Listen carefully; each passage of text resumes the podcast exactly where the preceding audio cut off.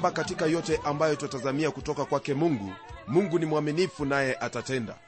Lakini jambo ambalo wafaa kufahamu ni kwamba yote ambayo unategemea kutoka kwake mungu siyo lazima yawe jinsi ambavyo unavyotaka yawe. Nina maana ya kusema kwamba iwapo mtu atatenda kile ambacho si sawa machoni pake mungu basi asitegemee wala kutazamia chochote ambacho ni chema kutoka mikononi mwake mungu. Haya ndiyo ambayo twayapata kwenye sura hii ya nane ya kitabu hiki cha ezekieli kuhusu hukumu ya mungu juu ya watu wa israeli. Nyumba ya israeli ndugu msikilizaji ni nyumba ambayo ni ya kuasi nyumba ambayo ilikaidi maadili yake mungu. Naam kwenye somo letu siku hii ya leo tutaendelea kuona jinsi ambavyo mungu anahukumu taifa hili. Somo letu laanzia sura ya 8 aya ya pili hadi ile sura ya 9 aya ya 11 kwenye aya ya pili twaendelea kuona ezekieli akipokea maagizo kutoka kwake mungu. Nalo neno lasema hivi ndipo nikaangalia na tazama kana kwamba ni mfano wa moto tangu mfano wa viuno vyake na chini moto na tangu mfano wa viuno vyake na juu kana kwamba ni mfano wa mwangaza kama rangi ya kaharabu. Ufunuo huu wa utukufu wake mungu kwake ezekieli ni sawa na ule utukufu wa mungu ambao tuliuona kwenye sura ya kwanza maono haya ya utukufu wake mungu ni msingi wa kitabu hiki cha ezekieli nami naamini kwamba pia ni msingi wa kitabu cha ufunuo. Kwenye aya ya tatu hadi nne neno lake bwana laendelea kwa kutwambia hivi. Naye akanyosha mfano wa mkono akanishika kwa kishugi kimoja cha nywele za kichwa changu nayo roho ikaniinua kati ya dunia na mbingu ikanileta katika maono ya mungu mpaka yerusalemu mpaka mlango wa kuingilia ua wa ndani uelekeao upande wa kaskazini mahali palipokuwa pamewekwa sanamu ya wivu itiyayo wivu. Na tazama huo utukufu wa mungu wa israeli ulikuwapo hapo sawasawa na maono yale niliyoyaona katika uwanda. Msikilizaji kwa kuwa mungu ni roho haiwezekani hata kidogo awe na mikono kama yetu. Lakini katika maandiko twasoma kwamba mbingu ni kazi ya mikono yake kwa hivyo jambo ambalo twafaa kufahamu na kuelewa ni kwamba mungu anatumia maneno ambayo yatatusaidia sisi kuweza kuelewa kile ambacho anakinena. Neno hilo latuambia kwamba ezekieli alishikwa kwa kishugi kimoja cha nywele yake. Waweza kukumbuka kwamba ezekieli alikuwa amenyoa nywele za kichwa chake na pia ndevu zake. Lakini baada ya mwaka mmoja baada ya hayo nywele zake zilikuwa tayari zimekuwa. Ndiposa neno hili latuambia kwamba mungu alimwinua kwa kishugi kimoja cha nywele za kichwa chake naye roho akamwinua katikati ya dunia na mbingu akampeleka katika maono ya mungu mpaka yerusalemu. Msikilizaji habari za ezekieli kuchukuliwa hadi yerusalemu kwa roho wa mungu hatuwezi tukafahamu kama alikwenda katika mwili au katika roho. Ila kilichopo ni kwamba habari za mtu kunyakuliwa siyo jambo jipya kwa kuwa katika kitabu cha wafalme wa pili sura ile ya pili twampata eliya ambaye alinyakuliwa na pia katika agano jipya kwenye sura ya 8 aya ya 39 twamwona filipo baada ya kumbatiza yule toashi kutoka kushi roho wake mungu alimchukua. Nam filipo alichukuliwa katika kimwili na hivyo ndivyo ilivyomtendekea eliya na huenda pia ndicho kilichofanyika katika wakati huo ezekieli alipopelekwa kule yerusalemu. Msikilizaji kwa habari za sanamu hiyo ambayo ni ya kutia wivu huenda yanena kuhusu sanamu hiyo ambayo mfalme mwovu aitwaye manase aliiweka katika hekalu. Waweza kupata habari hizo katika kitabu cha wafalme wa pili sura ya 21 na mambo ya nyakati sura ya 33 tutakapokuwa tukiendelea katika mafundisho haya msikilizaji hasa kwenye sura hii ya 8 hadi 1 tutaona jinsi ambavyo ezekieli ataona ule utukufu wa mungu ukiondoka polepole pole kutoka kwenye hekalu na mwisho kutoka katika nchi hiyo ya israeli nami nahisi kwamba wakati huo ambapo utukufu wake mungu ulitoka katika nchi ile ni wakati wa utawala wake manase na kwamba ezekieli alipewa maono haya ya yale ambayo yalitukia wakati wa utawala huo.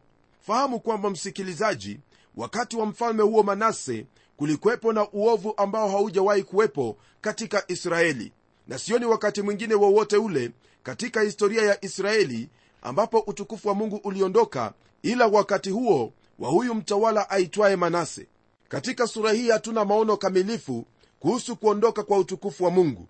Lakini hapa tutaona utukufu huo na kisha tutaona jinsi watu hawa hawakumrudia mungu. Kwa hivyo utukufu huo uliondoka katika hekalu na ukaenda upande wa magharibi wa mji ukasubiri mahali pale. Maono ambayo mungu anampa ezekieli yaonyesha kwamba mungu ni mwenye huruma tena ni mwenye rehema.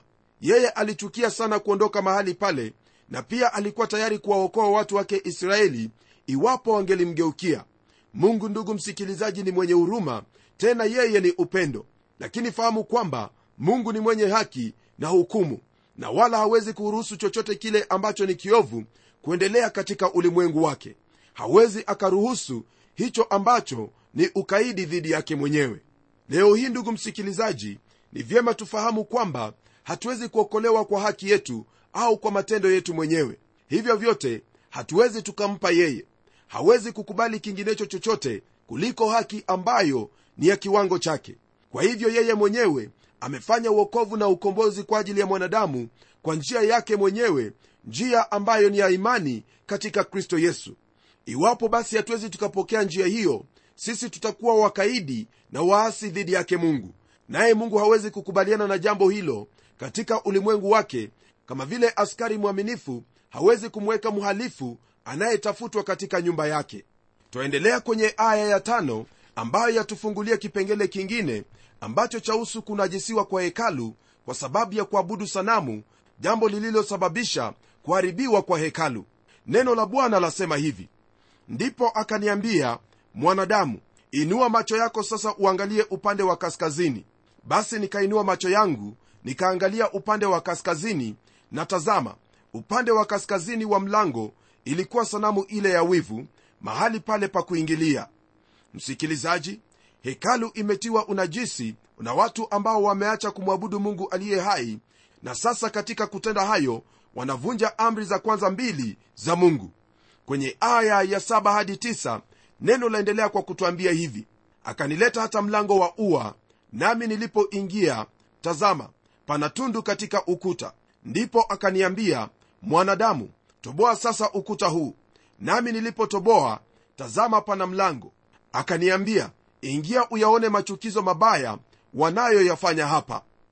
Msikilizaji mungu alimwelekeza ezekieli aweze kwenda katika sehemu ambayo watu walikuwa wanafanya machukizo sio katika baa au katika sehemu za watu wahalifu bali katika hekalu lake mungu.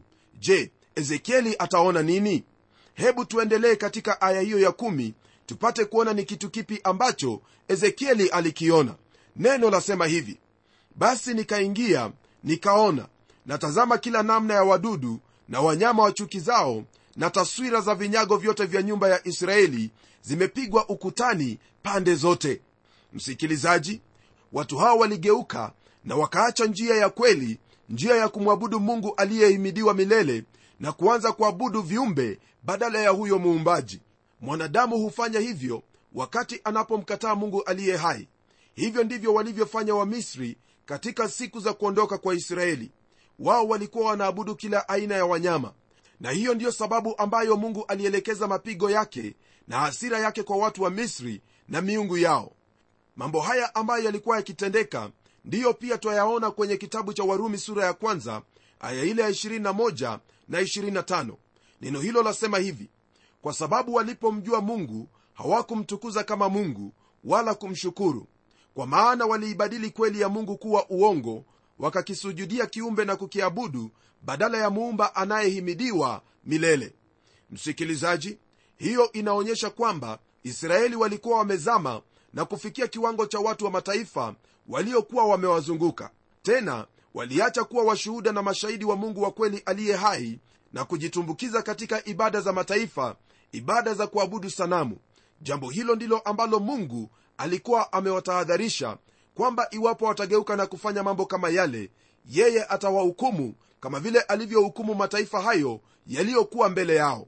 Msikilizaji hilo ambalo lilipata israeli siyo jambo ambalo haliwezi kutupata laweza kutupata wakati wowote wa ule iwapo hatuwezi kugeuka na kumwabudu mungu aimidiwaye milele. Kwa sababu ya hayo mungu ataliharibu hekalu. Kwenye aya ya 11 na 12 neno la mungu latupa yale ambayo yaliyokuwa yakitendeka katika sehemu hiyo ambayo ezekieli aliingia. Neno lasema hivi na watu sabini wa wazee wa israeli walikuwa wamesimama na kuzielekea na katikati yao alisimama yaazania mwana wa shafani kila mmoja ana chetezo mkononi mwake na harufu ya moshi wa uvumba ilipaa juu. Kisha akaniambia mwanadamu umeyaona wanayotenda wazee wa nyumba ya israeli gizani? Kila mtu ndani ya vyumba vyake vya sanamu. Maana husema bwana hatuoni bwana ameiacha nchi hii. Msikilizaji watu hao walikuwa wamemweka mungu pembeni. Walisema kwamba yeye hawaoni. Hili ambalo watu hao walikuwa wakisema siyo mbali na lile ambalo twalisikia mara kwa mara kutoka kwa wale ambao wanadai kwamba wao ni wasomi. Maana watu sampuli hiyo wamesema kwamba mungu amekufa. Ila kile ambacho wanajaribu kufanya au kusema ni kwamba mungu hatuoni sisi na tunaweza kufanya lolote tutakalo jinsi tunavyotaka.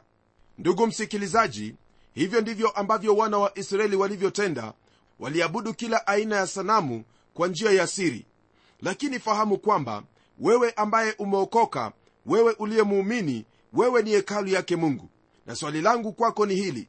Je mungu anayafurahia hayo ambayo unayawaza wakati huu?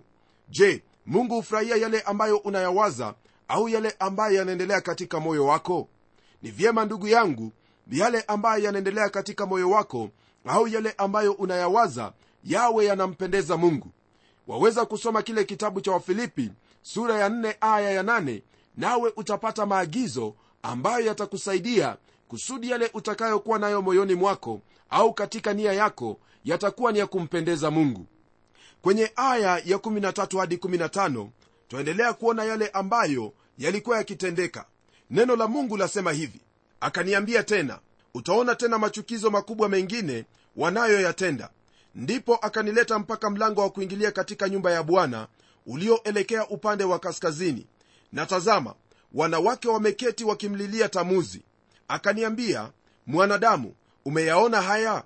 Utaona tena machukizo makubwa kuliko hayo. Msikilizaji huyo ambaye wamsikia akiitwa tamuzi alikuwa ni kati ya miungu ambayo watu wa ulimwengu walikuwa wanaabudu hasa wale watu wa babiloni. Kile ambacho ningependa ufahamu ni kwamba ibada ya watu hawa kwa kumlilia tamuzi ilikuwa ni ibada ambayo ilikuwa na unajisi na hali ya uchafu wa kila namna kwa hivyo lile ambalo lilikuwepo ni kwamba watu hao walikuwa wamejiingiza katika unajisi na katika hali ambayo si ya kupendeza hata kidogo kwa kuwa yale waliyoyafanya ni mambo ambayo yalikuwa machukizo mbele zake mungu. Kwenye aya ya 16 neno laendelea kwa kutwambia kwamba akanileta mpaka ua wa ndani wa nyumba ya bwana.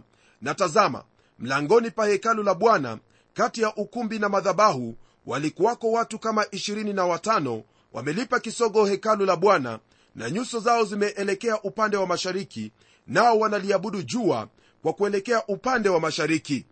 Kwa hakika ndugu msikilizaji haya ambayo twayaona hapa yalikuwa ni machukizo makubwa sana mbele zake mungu. Watu hao walikuwa wanaabudu jua sio mbali na hekalu lake mungu bali walilipa kisogo hekalu lake mungu na hayo ambayo walikuwa wakiyatenda walikuwa wakiyatenda kati ya ukumbi na madhabahu watu hao walikuwa ni watoro watu ambao walikuwa wamemwasi mungu kwa kweli. Kisha kwenye aya ya 17 na 18 sura hii ya 8 yamalizia kwa maneno yafuatayo. Basi akaniambia umeyaona haya e mwanadamu? Je ni jambo dogo sana kwa nyumba ya yuda wafanye machukizo wanayoyafanya hapa? Kwa maana wameijaza nchi hii udhalimu tena wamerejea nyuma ili kunikasirisha. Na tazama wanaliweka tawi puani kwa sababu hiyo mimi nami nitatenda kwa ghadhabu jicho langu halitaachilia wala sitaona huruma. Na wajapolia masikioni mwangu kwa sauti kuu sitawasikiliza. Ndugu msikilizaji haya ambayo twayaona kwenye maandiko haya ni mambo ambayo pia yanatendeka katika kizazi chetu.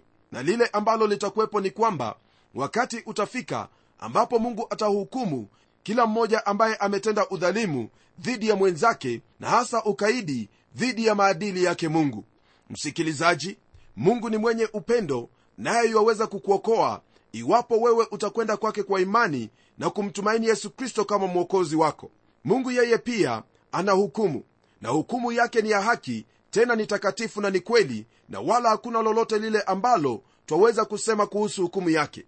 Chochote ambacho mungu anafanya iwapo ni kuhukumu yeye anafanya hivyo kwa haki itakuwa ni ufunuo wa ajabu kwa kizazi hiki wakati ambapo kila mmoja wa kizazi hiki atafahamu kwamba alikuwa amekosea na kwamba alikuwa mkaidi na mungu alikuwa mwenye haki na sawa katika yote ambayo aliyatenda. Msikilizaji mungu ni lazima atahukumu dhambi.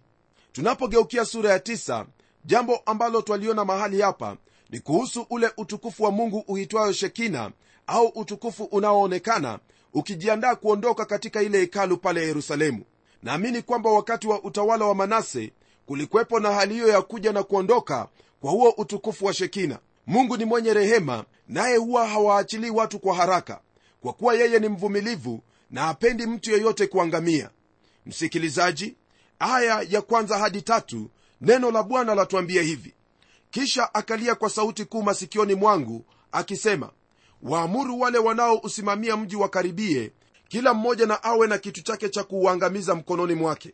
Na tazama watu sita wakaja wakitokea kwa njia ya lango la juu lielekealo upande wa kaskazini kila mmoja ana kitu chake cha kufisha mkononi mwake. Na mtu mmoja kati yao amevaa bafta naye ana kidau cha wino cha mwandishi kiunoni. Wakaingia wakasimama karibu na madhabahu ya shaba na huo utukufu wa bwana wa israeli ulikuwa umepanda juu ya kutoka kwa kerubi ambaye ulikuwa juu yake mpaka kizingiti cha nyumba. Akamuita mtu yule aliyekuwa amevaa bafta mwenye kidau cha wino cha mwandishi kiunoni. Kwenye maandiko haya ambayo ni ya utangulizi kwenye sura hii ya tisa msikilizaji twaona kwamba kulikwepo na hao watu sita ambao waliagizwa na huyo ambaye alikuwa ananena na ezekieli. Msikilizaji sioni tafsiri nyingine kuhusu watu hawa kuliko tafsiri kwamba wao ni malaika. Malaika ndiyo ambao wanatumwa na mungu katika hukumu ya ulimwengu. Siku ya pentekoste ndugu msikilizaji roho mtakatifu wa mungu ndiye aliyekuja na wala siyo malaika. Na wakati yesu atakapokuja kulichukua kanisa hata kuja na malaika lakini atakapokuja kuweka ufalme wake ndipo atakapowatuma malaika. Tunasoma hayo katika kitabu kile cha mathayo sura ya 13 aya ile ya 41 ambayo yasema hivi mwana wa adamu atawatuma malaika zake nao watakusanya kutoka katika ufalme wake machukizo yote na hao watendao maasi. Tena katika kitabu hicho cha mathayo sura ya 16 aya ya 27 neno la mungu latuambia yafuatayo kwa sababu mwana wa adamu atakuja katika utukufu wa baba yake pamoja na malaika zake ndipo atakapomlipa kila mtu kwa kadiri ya matendo yake. Msikilizaji hao watu sita hawakuwa wengine bali walikuwa ni malaika ambao walipewa wajibu huo wa kutekeleza hukumu yake mungu. Kwenye aya ya nne ndugu msikilizaji neno lake bwana laendelea kwa kutwambia hivi. Bwana akamwambia pita kati ya mji kati ya yerusalemu ukatie alama katika vipaji vya nyuso vya watu wanaougua na kulia kwa sababu ya machukizo yote yanayofanyika kati yake. Ndugu msikilizaji hawa ambao wanawekewa alama katika vipaji vya nyuso vyao ni wale ambao walikuwa wanaugua kwa sababu ya kuona jinsi ambavyo watu wamemgeuka mungu na kumwacha huyo ambaye aliwaokoa kutoka kwa ile nchi ya misri. Hao ndiyo mabaki ambao mungu atawaokoa katika mji huo. Kisha kwenye aya ya tisa, neno lake bwana laendelea kwa kutwambia hivi. Ndipo akaniambia uovu wa nyumba ya israeli na yuda ni mwingi sana nayo nchi imejaa damu nao mji umejaa kupotosha hukumu maana husema bwana ameiacha nchi hii naye bwana haoni. Rafiki msikilizaji watu hawa kwa hakika walikuwa wamepotoka kabisa maana ni kana kwamba walikuwa wakisema kuwa mungu ni kipofu na wala hawezi kufanya lolote lile katika ulimwengu. Haya ni sawa na yale ambayo twasikia na wale watu ambao husema kwamba mungu amekufa. Naam yaweza kuwa ni jambo rahisi kusema jambo kama hilo kwamba mungu yu mbali kabisa na wala hafahamu lolote lile ambalo laendelea katika ulimwengu huu. Mawazo kama yale ni mawazo ya kipumbavu mawazo ya upuzi kweli kweli. Je ndugu msikilizaji kwa kuwa haujamwona mungu waweza kuwa na ushahidi kwamba mungu hayupo? Mimi sijafika mji uitwao tokyo ulioko katika nchi ya japan lakini naamini kwamba kuna huo mji na huo mji ni mkuu kweli kweli. Kwa sababu sijakuwepo kule iwapo nitajaribu kujifanya kwamba mji huo haupo. Ukweli ni kwamba mji huo bado upo.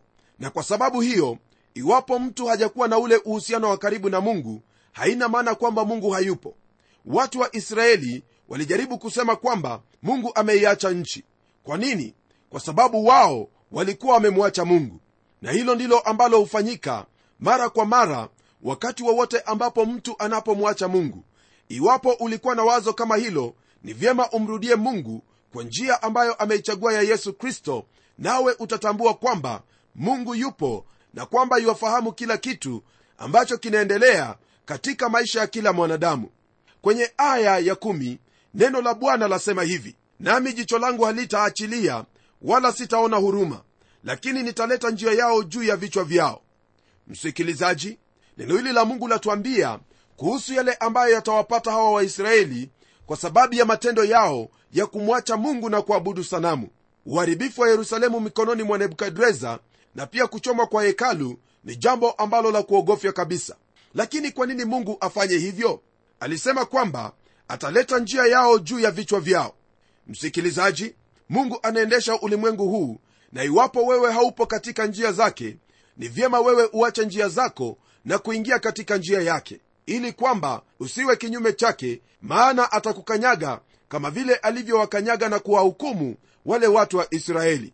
Kwenye aya ya kumalizia ya 11 neno lake bwana lasema hivi natazama mtu yule aliyevaa bafta mwenye kidau cha wino kiunoni akaleta habari akisema nimefanya kama ulivyoniamuru. Rafiki msikilizaji kulikwepo na wale ambao waliwekwa alama ili kuhukumiwa na kulikwepo na wale ambao waliwekewa alama ili waokolewe yani wawe mabaki wa ushuhuda kwamba mungu ni mwenye rehema na tena mwenye huruma kwa kila mmoja anayemgeukia. Huruma hizi kwetu siku hii ya leo zapatikana katika mwana wake yesu kristo tunapomwamini. Msikilizaji hukumu ya mungu ni ya kutisha tena ya kuogofya na kuhukumu atahukumu. Lakini kurehemu atarehemu iwapo utamgeukia. Hebu tuombe pamoja. Baba mungu katika jina la yesu kristo na kushukuru kwa ajili ya mafundisho makuu mafundisho ya ajabu ambayo twaendelea kujifunza kutoka kwenye neno lako. Ni ombi langu kwamba ndugu yangu msikilizaji atatambua kuwa wewe ni mwenye huruma na pia wewe ni mwenye haki. Huruma zako bwana na neema yako zipo kwa kila mmoja ambaye atamwamini yesu kama bwana na mwokozi wa maisha yake. Kwa hivyo namwombea ndugu yangu kwamba katika maisha yake ataendelea kukaa kulingana na neno lako akilitii katika kila njia na kushukuru kwa kuwa kwa uwezo wa roho mtakatifu utamwezesha. Naomba haya katika jina la yesu kristo ambaye ni bwana na mwokozi wetu. Amen. Rafiki msikilizaji wewe ni mbarikiwa kwa kuwa umesikia maneno haya. Fuata neno hili. Ghadhabu ya mungu ni kali kwa wale ambao wamemkataa lakini kwa wote wanaomgeukia wao hupata huruma na neema. Hadi kipindi kijacho mimi ni mchungaji wako jofre wanjala munialo na neno litaendelea.